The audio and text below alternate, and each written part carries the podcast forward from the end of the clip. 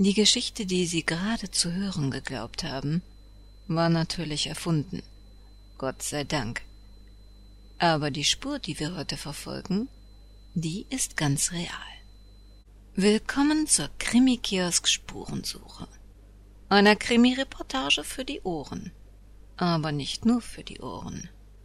Denn am Ende dieses Podcasts werden Sie in Ihrer Fantasie, Ihrem Kopf, ein Bild der Menschen und Orte dieser Spurensuche sehen können. Doch entspricht Ihre von mir beeinflusste Vorstellung auch der Realität? Überprüfen Sie es. Unter www.krimikias.de finden Sie ein Fotoalbum zu dieser Sendung. Sehen Sie sich das Video an, nachdem Sie diesen Podcast gehört haben. Und testen Sie, ob ihre Fantasie mit der Realität übereinstimmt. Unsere heutige Spur führt zu einem Krimi. Einem Krimi, der seinen beiden Schöpfern zunächst viel Freude und Erfolg brachte, aber nach einiger Zeit auch eine Menge Ärger und Aufregung. Beginnen wir ganz von vorne. Es ist das Jahr 2003 und wir befinden uns in Magdeburg. Die beiden Studenten Steffi Klinge und Florian Knorn lernen sich an der Uni in den Kursen zur Systemtechnik und technischer Kybernetik kennen. Ein anstrengender, trockener Stoff, der die zukünftigen Ingenieure die Automatisierung, Regelung und Steuerung von technischen Systemen lehrt. Auf der Suche nach Entspannung von trockenen Formeln und Zahlen, die aber auch in das Budget eines Studentenlebens passt, entdecken Sie ein Angebot des Magdeburger Theaters.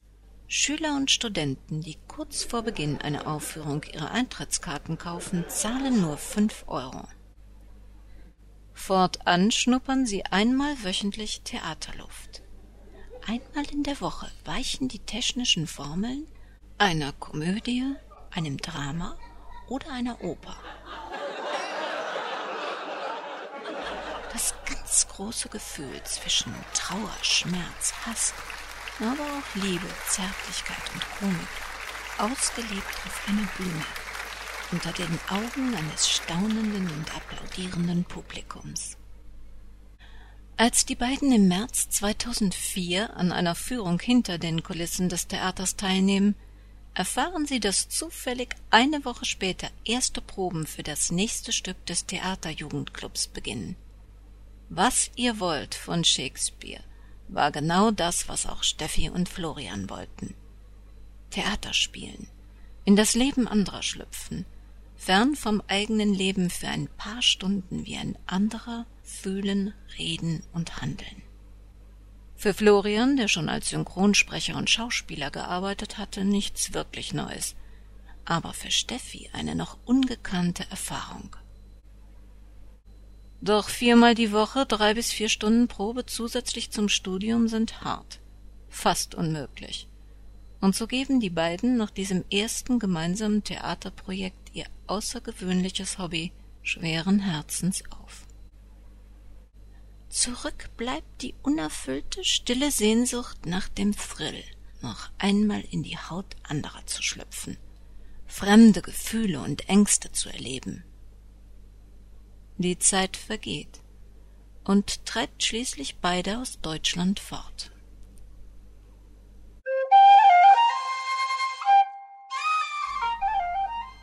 Irland heißt es plötzlich für Florian. Februar 2007, Maynooth, ein kleiner Ort westlich von Dublin. Hier wird er an seiner Promotion arbeiten. Und an einer neuen Idee. Einem Podcast-Krimi. Warum sollte es das nicht geben? Eine Mischung aus Hörbuch und Hörspiel als mehrteilige Podcast-Sendung. Was irgendwie als Schnapsidee beginnt, gestaltet sich dann doch schwieriger in der Umsetzung als gedacht. Denn inzwischen beginnt Steffi ein Semester für ihre Studienarbeit in Florianopolis, Brasilien.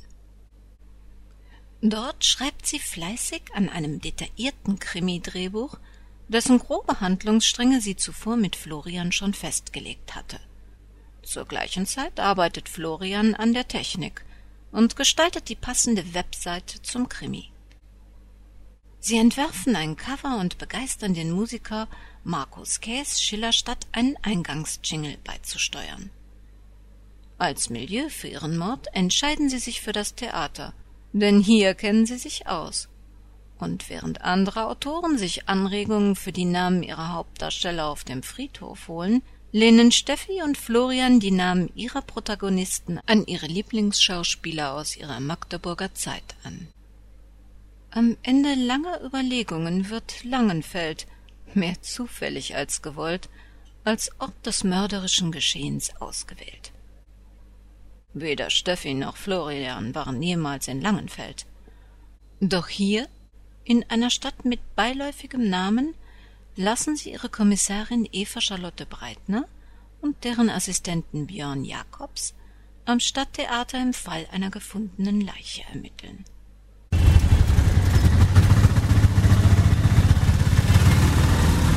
Aber das Labor der Uni in Florianopolis mit seinen dünnen Fensterscheiben und seinem ohrenbetäubenden Verkehrslärm ist kein guter Ort für eine Podcasterin. Und so steht im Sommer 2007 Steffi in Florianopolis, Brasilien, schon früh morgens vor Beginn des Berufsverkehrs vor ihrem in eine grüne Decke gerollten Mikrofon und schluchzt, schimpft und lacht in ihr Laptop, je nachdem, was eine der vielen Rollen im Krimi gerade von ihr erfordert. Allerdings ab und an unterbrochen von besorgten Kommilitonen, die sich fragen, was die junge Deutsche da eigentlich in aller Frühe macht. Und während Steffi dem Verkehrslärm zu entgehen versucht, quält Florian sich mit dem gegenteiligen Problem – so braucht er für eine Szene unbedingt das Geräusch eines fahrenden Wagens. Aber das ist nicht so einfach. Kurzerhand bittet er seinen Professor, mit ihm in seinem Auto einige Runden über den Uniparkplatz zu fahren. Und der Professor hilft gerne aus. Im Spätsommer 2007 schneidet und mischt Florian alle 13 Teile zusammen nachdem er festgestellt hatte, dass die ursprünglichen 22 Teile möglicherweise als einzelne Folge zu kurz waren. Und fertig ist der erste wirkliche Podcast-Krimi. Am 30.09.2007, nach neun Monaten harter Arbeit und sehr viel Spaß, zu einer Zeit, als etablierte Medienunternehmen das Podcasten noch für so etwas wie eine neue Spielart von Amateurfunkern halten, geht der erste Krimiteil auf Sendung. Und die Hörer sind begeistert. Es hagelt Sterne, Punkte und was immer die Podcast-Portale für gute Sendungen von ihren Hörern vergeben lassen.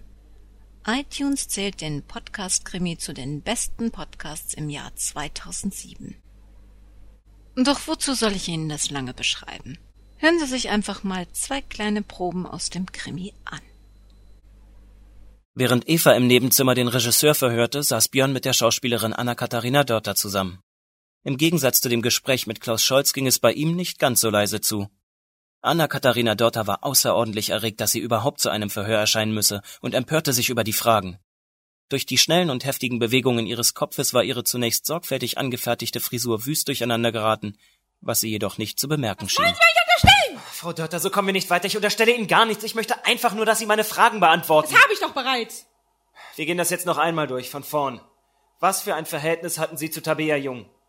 Wir haben zusammen arbeiten müssen, das wissen Sie doch. Sie haben also zusammen am Theater gearbeitet. Seit wann? Seitdem Sie mir meine Hauptrolle weggenommen hat. Das war wann? Am 4. August. Da ist sie einfach angeschneit gekommen und hat sich vorgedrängelt. Sie hat also ihre Arbeit mit einer Hauptrolle begonnen. Mit der Julia, obwohl das meine, meine Rolle war, die ich sehr viel besser beherrsche als Sie. Aha, Sie waren also mit dieser Besetzung nicht einverstanden? Natürlich nicht. Wegen mir haben Sie schließlich den DTP gewonnen. Da kann man ja wohl erwarten, dass man auch die Julia spielen darf. Soviel ich weiß, ist das ein Preis für die gesamte Inszenierung und keine Einzelleistung. Was haben Sie daraufhin getan? Ich habe natürlich mit Klaus und Frau Streicher gesprochen, aber die waren nicht zur Vernunft zu bringen und ich habe dann die Mutter übernehmen müssen. Gab es Streit zwischen Ihnen und Frau Jung? Ich wollte mit dieser Person nichts zu tun haben und habe versucht, ihr aus dem Weg zu gehen. Das dürfte wohl bei der Besetzung als Julia und Mutter nicht so einfach gewesen sein. Leider nicht. Jetzt, wo Tabea Jung tot ist, wer übernimmt die Rolle der Julie? Ich natürlich. Ich habe die Julia schon vorher gespielt. Ich beherrsche sie in- und auswendig. Und wer spielt dann die Mutter? Beate Straub, die ist gerade aus dem Mutterschaftsurlaub zurückgekommen und kannte die Figur schon. Aha, man kann also sagen, dass Sie jetzt haben, was Sie wollten. Jetzt unterstellen Sie mir schon wieder, dass ich sie umgebracht habe. Ich unterstelle Ihnen gar nichts. Beantworten Sie einfach meine Frage. Sind Sie glücklich, dass Sie nun doch die Rolle der Julia spielen dürfen? Natürlich bin ich froh darüber. Auch wenn die Umstände nicht die schönsten sind. Nicht die schönsten, das stimmt wohl. Frau Dörter, was haben Sie letzten Donnerstag nach der zweiten Hauptprobe gemacht? Das ist unerhört. Jetzt bleiben Sie mal ruhig und antworten Sie mir auf diese einfache Frage. Was haben Sie am Donnerstag nach der Hauptprobe gemacht? Was sie nach der Hauptprobe gemacht hat, werden wir hier natürlich nicht verraten. Dafür hören wir in die zweite, andere Hörprobe rein und stellen fest, dass die beiden Sprecher wirklich sehr vielseitig sind. Eva war irritiert und ging in den Flur, als ein zweites Mal geläutet wurde.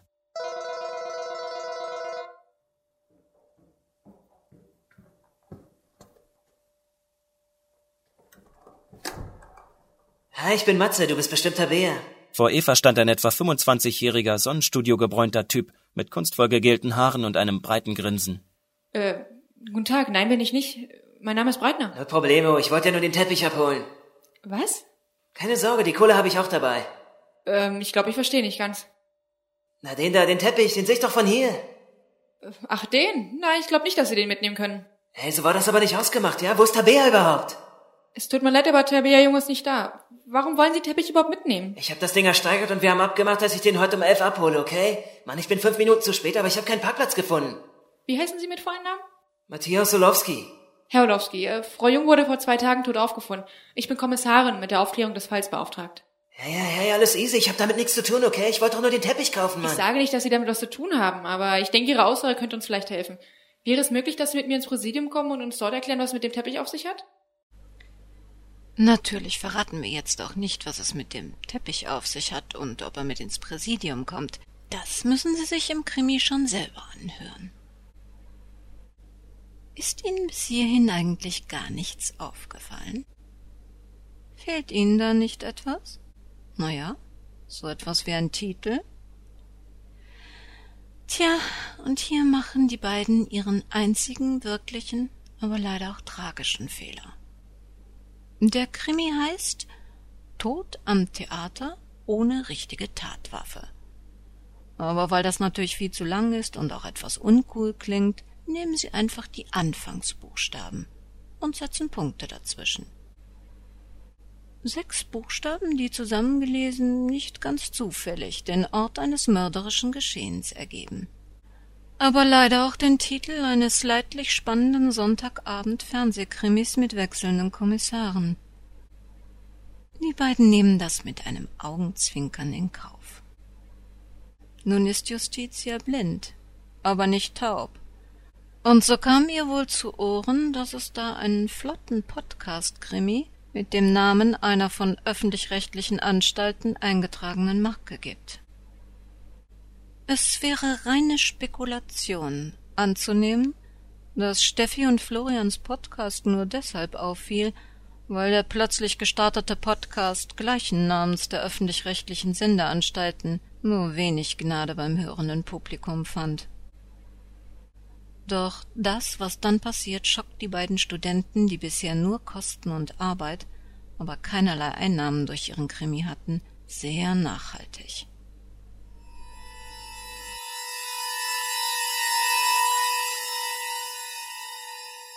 Mitte April 2008 entdeckt Florian, der sich gerade in Phoenix, Arizona aufhält, eher zufällig, eine Mail des WDR in seinem Spam-Ordner. Erst Tage später erreicht Steffi, die inzwischen auch im beschaulich irischen May News lebt, das Originalschreiben des Senders. Sofort und ohne Verzug haben sämtliche Hinweise auf den Titel des Podcast-Krimis aus dem Internet und allen vorhandenen Audiodateien zu verschwinden. Sofern dies nicht unmittelbar geschieht, spätestens aber nach fünf Tagen, droht ein enorm kostspieliger Gerichtsprozess, an dessen Ende sogar eine Gefängnisstrafe droht, in jedem Fall aber eine sehr empfindliche Geldstrafe. Der Schock sitzt tief.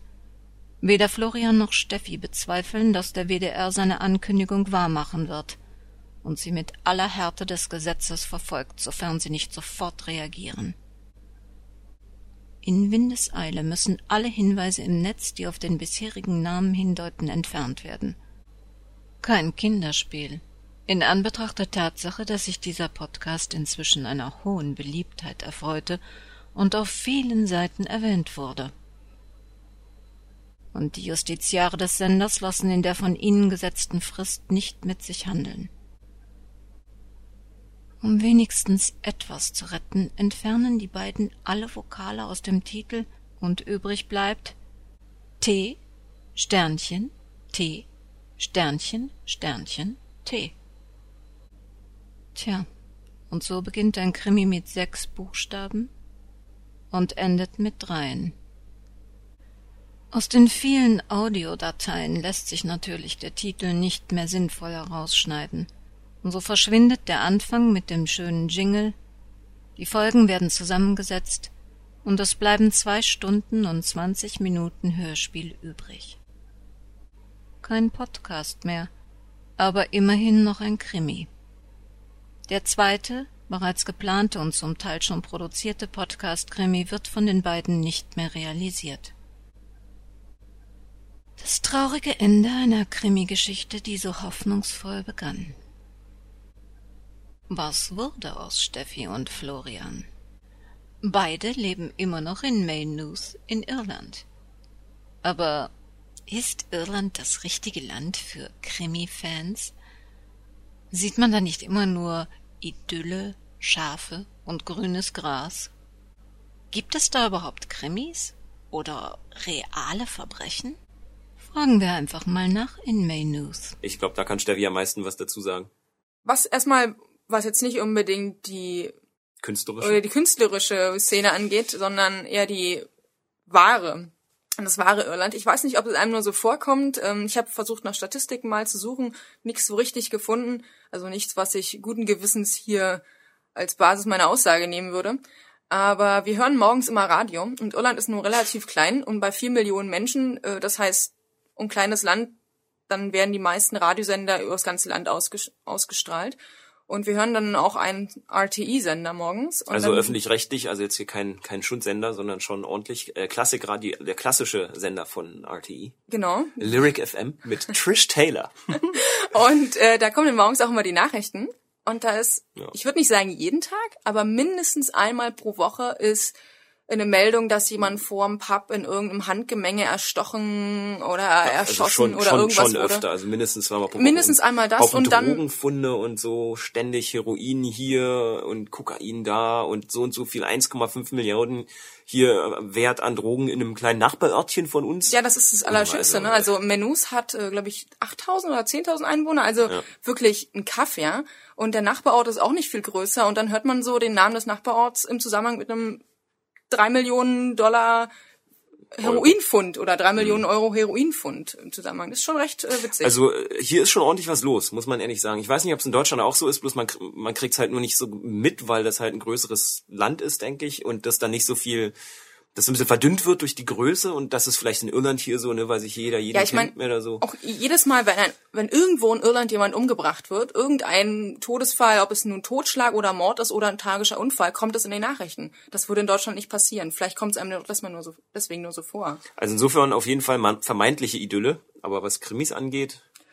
Ähm, also was ja viele Autoren, die auch nicht unbedingt aus Irland sind oder vielleicht noch nicht mal in Irland waren, verwenden ja Irland gerne als Schauplatz ihres, ihres Krimis.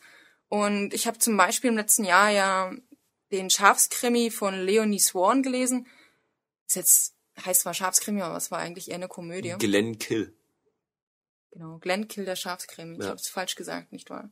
Nun gut, aber das Glenn heißt übrigens äh, Tal und Kill ist das irische Wort für äh, Kirche. Kirche. Also die also Talkirche. Die Kirche im Tal würde ich wohl eher mhm. sagen. Aber Kill ist halt auch ne ja, es ist ein sehr schöner, ähm, sehr schöner Zufall, nicht wahr, dass mhm. Kill gerade Kirche heißt.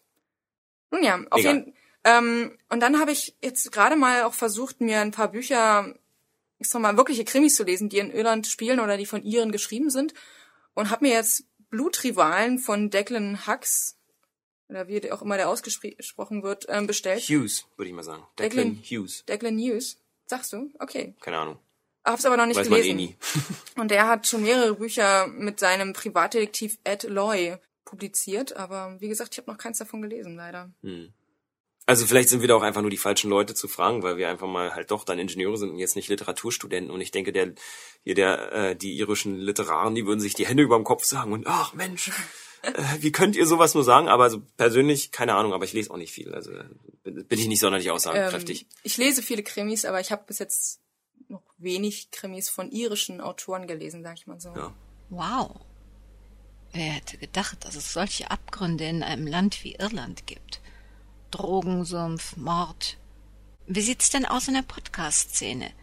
Gibt es überhaupt Podcasts? Gibt es Krimi-Podcasts? Also Podcasting und Irland ist so eine Sache. Also ich, ich habe hier echt noch niemanden so richtig mal überhaupt das Wort in den Mund nehmen gehört. Also ich meine, wir sind ja hier auch unter jungen Leuten so, aber so richtig mitbekommen habe ich damit auch, davon auch noch nichts. Und als ich damals hier äh, mit meinem eigenen Podcast ähm, so vor, wann war das? Vier Jahren, drei Jahren, drei Jahren, ja, drei Jahren angefangen habe, da war das, gut, da war das in Deutschland auch noch relativ unbekannt, aber äh, da war das hier genauso unbekannt wie heute. Also selbst heute wissen die meisten Leute, wenn man sagt Podcast. Äh, Oder was einige, wenn man Podcast das Wort erwähnt, dann kommt das Wort, ach hier, hier von RTE, irgendwelche Zweitverwertung. Also Ja. ich habe auch mal versucht, nach Podcasts im irischen Raum zu suchen.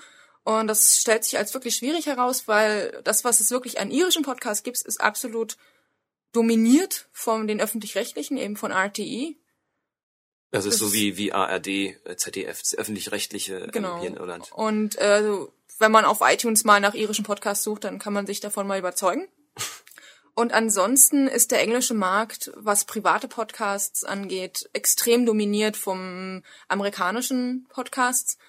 Ähm, ich habe ein paar Mal, ich habe jetzt, ich höre ein paar englische Podcasts, die sind aber leider alle US-amerikanisch beziehungsweise eine ähm, Produktion aus aus Großbritannien ist dabei und zwar Hall of Mirrors. Das ist aber eher, das ist ein US-amerikanischer Podcast. Ich denke aus Ähm, Großbritannien. Nein, das ist der letzte aus Großbritannien. Hall of Mirrors ist auf jeden Fall aus den USA, Ah, also von einem US-Amerikaner. ja. Und er liest da ja Horror, Science Fiction, nicht unbedingt Krimi-Geschichten. Und ich finde es eigentlich ganz gut, immer kurz, kürzere Geschichten, da kann man ganz gut mal zwischendurch einsteigen. Ähm, dann habe ich jetzt noch einen Krimi richtig als Audiobuch ähm, gefunden von Sam Wolfman.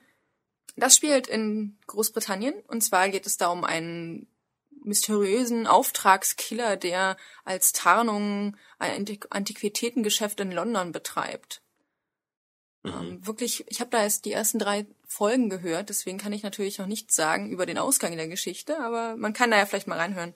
Und dann habe ich noch eins, das ist, glaube ich, ziemlich gut gemacht, einfach vom Technischen her, und zwar ist das von Paul Levinson, der Silk Code, und das ist auch schon als Buch entstanden, ist auch eine US-amerikanische Produktion. Habe ich reingehört, die ersten drei, vier Folgen, aber auch noch nicht zum Ende gekommen. Das spielt übrigens ähm, bei den, zum Teil bei den Amish in Pennsylvania. Also wer sich dafür interessiert, kann da ja mal reinhören. Gibt es vielleicht wenigstens Hörbücher oder Hörspiele? Also Hörspieltradition in, in England, also in Großbritannien schon, denke ich mal. Die BBC, die haben auch sehr viele schöne Hörspiele gemacht. Aber in Irland traditionell, also, also ich bin noch nicht drüber gestolpert, sagen wir mal so. Ich lebe jetzt hier schon ein paar Jahre, vielleicht gucke ich auch einfach, halte ich die Augen nicht auf, aber ähm, ich denke, man würde sowas schon mal mitkriegen. Aber die meisten Leute, wenn man denen sagt, ja, hier, wir haben hier mal ein Hörspiel oder so gemacht, es gibt ja noch nicht mal ein richtig gutes Wort für Hörspiel auf Englisch. Das ist ja schon, ähm, da gibt's Audioplay, okay, naja, oder Radioplay, dann denken wir gleich alle, ach so, Radio, ne? Nee, ist ja nicht Radio, ne? Oder wenn man Und- jemanden mal fragt, äh, ob sie als Kinder sowas wie ich TKKG oder die drei Fragezeichen gehört haben, das man auch meistens äh, völlig mit einem völlig unverständlichen Blick angeschaut. Also vielleicht haben, haben, haben wir es, vielleicht haben wir es einfach noch nicht gefunden oder es gibt es einfach nicht. Wir wissen es nicht so richtig. Ja. Naja gut, aber ich meine, Deutschland ist halt schon auch äh, riesen großes Land, modernes Land, ne? 80 Millionen Leute, Irland sind drei Millionen Leute, glaube ich. Vier Millionen. Knapp vier Millionen. Vier Millionen, ja. Also äh, und so ein podstar.ie oder so gibt's nicht. Insofern Es ist schwer wirklich irgendwas zu finden. Also Podstar und ähnliche Portale in Deutschland sind schon sehr praktisch, weil man da die Sachen, die Inhalte sehr konzentriert auch finden kann. Ne? Und das, dadurch, dass das Überangebot einfach aus dem US-amerikanischen Raum da ist, denke ich mir, Ja. dass man als Ire ja auch viele andere Podcasts hören kann. Die müssen ja jetzt nicht unbedingt alle aus Irland sein, nicht wahr? Das war ein cooler Titel für einen Podcast. Welcher? Pubcast. Pubcast, ja. Müssen wir mal machen. Gehen wir in den Pub, uns Guinness und dann nehmen wir irgendwas auf. Zukunftspläne. Na gut. ja, genau. Apropos Zukunftspläne. Wer die Podcast-Krimisendungen gehört hat, weiß, dass es ziemlich ehrgeizige berufliche Pläne gab. Wie sieht's denn damit aus? Bei mir hat sich das inzwischen so entwickelt, dass ich nach Brasilien ein Semester in Stuttgart, also mal wieder in Deutschland, für ein Praktikum verbracht habe und danach dann im April nach Menus gezogen bin, um eigentlich hier meine Diplomarbeit zu schreiben. Hab dann mein Studium erfolgreich im Oktober beendet und arbeite seitdem an meiner Promotion, also meiner Doktorarbeit in Menus und werde dementsprechend noch eine Weile im Menus leben. Ja, bei mir hat sich nicht viel geändert. Ich arbeite immer noch an meiner Doktorarbeit, bin aber inzwischen schon ein bisschen vorangekommen. Und ähm, ja, ansonsten genießen wir das Leben, haben inzwischen doch ein paar andere Hobbys und äh, ja, gehen halt öfter in den Pub, ne? Als Ersatz. Genau. Andere Hobbys? Heißt das, wir dürfen keine zweite Folge vom Podcast Krimi erwarten? Ja, äh, keine Ahnung. Gute Frage. Also wir haben die Domain, ich habe die neulich gerade wieder erneuert, da noch mal ein paar Euro draufgelegt, dass die noch ein bisschen länger lebt und die Sachen sind ja auch noch alle online. Also wenn uns das völlig Hupe wäre, dann hätten wir es natürlich auch schon vom Netz genommen, aber völlig Hupe heißt völlig egal, ja. ja. Ähm, Ähm, das Problem ist, im Sommer ist hier der Campus tot. Also man muss sich vorstellen, der Ort hat, äh, was sagte ich, 10 10.000 Einwohner, 10.000 und davon Einwohner. sind vielleicht 6.000 Studenten und im Sommer sind die halt alle weg und dann ist Genau. hier Also man muss sich das vorstellen so wie eine kleine ausgestorbene Stadt, weil der Campus doch recht groß ist und dann außer den angestellten Professoren, die dann leider noch da sein müssen und den Doktoranden. Doktoranden, ja, ist halt keiner da. Ähm, es gibt keine Sportangebote so richtig. Pubs ist relativ leer. ist immer das Gleiche. Genau, und das wird einem schnell langweilig. Und man weiß nicht, vielleicht ist im nächsten Sommer wieder die Langweile so groß, dass wir uns doch entschließen, Man wieder die Arbeit Mikro aufzunehmen. greifen. Aber ja, vielleicht machen wir irgendwas anderes. Also ich, ich hatte auch überlegt, man muss ja jetzt nicht unbedingt ein Hörspiel machen. Das ist ja nur schon ein deutlich höherer Aufwand mit der ganzen, mit dem Mischen und mit den Rollen und den Geräuschen und allem hin und her. Obwohl wir jetzt gut schon ein bisschen äh, doch gut Erfahrung durch das Projekt letztes Jahr hatten, ähm, wäre vieles einfacher. Jetzt müsste man noch bestimmte Erfahrungen nicht nochmal machen. Aber ähm, man könnte ja auch ein Hörbuch oder so aufnehmen, ja, schreiben und aufnehmen. Also das ein bisschen weniger um, umständlich machen. Ja, müssen wir mal sehen. Es Fängt ist auf jeden Fall noch nichts spruchreif Genau. und wir haben überhaupt keine konkreten Pläne, auch wenn sich das jetzt vielleicht so anhören sollte. Hängt davon ab, wie langweilig uns wirklich ist. Ja, es hängt auch ein bisschen davon ab, ähm, wie wir mit unserem mit unserer Doktorarbeit zurande kommen, weil Genau. im Endeffekt äh, damit verdienen wir unsere Brötchen und das ist natürlich die höchste Priorität, dass wir damit irgendwann mal fertig Da werden. soll man vielleicht auch noch ein bisschen dran arbeiten, ne? Ja. So sieht's aus. Also es bleibt spannend. Das haben wir aber auch schon vor einem Jahr gesagt. Ja, ähm, genau. Genau. Und verabschieden uns in dem Sinne In erstmal. diesem Sinne. Also liebe Grüße aus Irland. Tschüss. Tschüss. Tja, tschüss. Oder besser auf Wiederhören. Denn wir hoffen, dass die beiden sich das mit einem neuen Podcast-Krimi noch einmal überlegen. Und dass sie den Schreck, den man ganz deutlich in ihren Sendungen vom April 2008 hört, ganz verdauen und vergessen. Na? Mal ehrlich. Sie halten die Aufregung der beiden für übertrieben? Was konnte schon passieren? Schließlich hatten sie keinen Schaden angerichtet und kein Geld mit dem Krimi verdient. Geben Sie's zu. Sie haben vielleicht selbst sogar schon mal mit dem Gedanken gespielt, sich für Ihre Webseite oder Ihren Podcast ein Foto, eine Melodie oder einen Text zu leihen? Dann sollten Sie folgende Nachricht des Kölner Stadtanzeigers vom 7. November 2008 kennen. Wirtschaftsdelikte härter bestraft heißt die Überschrift.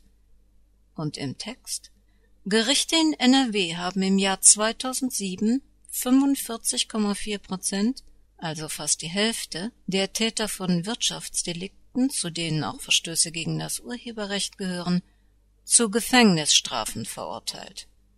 Bei normalen Straftaten, zu denen Mord, Totschlag, Raub und Vergewaltigung gehören, werden nur durchschnittlich 20 Prozent der Täter zu Freiheitsstrafen verurteilt. Finden Sie nicht auch? Eine in jeder Hinsicht beängstigende Nachricht. Wenn Sie das gerne mal sehen möchten, wie das aussieht, so ein Mikro in einer grünen Decke oder ein halbes Studio im Kleiderschrank, dann besuchen Sie uns unter www.krimikiosk.de und sehen Sie sich die Bilder an, die uns fürs Fotoalbum dieser Sendung von Steffi Klinge und Florian Knorn zur Verfügung gestellt wurden. Sofern Sie den Podcast Krimi noch nicht gehört haben, ihn aber gerne hören möchten, können Sie sich die Dateien unter www.podcastkrimi.de herunterladen. Sie finden aber auch einen Link zu dieser Seite, wenn Sie unter www.krimikiosk.de im Bereich Hörerwelten die Krimitruhe anklicken. Auf unserer Seite www.krimikiosk.de können Sie außerdem in unserem Shop stöbern, unser 1-Euro-Komplize werden, worüber wir uns sehr freuen würden. Außerdem können Sie einen Link zu Ihrer eigenen Webseite vorschlagen oder an unserem Gewinnspiel teilnehmen. Krimikiosk Spurensuche Eine Produktion des Krimikiosk Verlages Petra Weber in Köln. Musik EMA Emanuel Kotten Belgien die Lizenz Art Libre, mit der Monsieur Cotton uns die Benutzung seiner Melodien erlaubt, finden Sie ebenfalls auf unserer Webseite www.krimikiosk.de. Und bei der nächsten Spurensuche geht es wieder um etwas ganz anderes.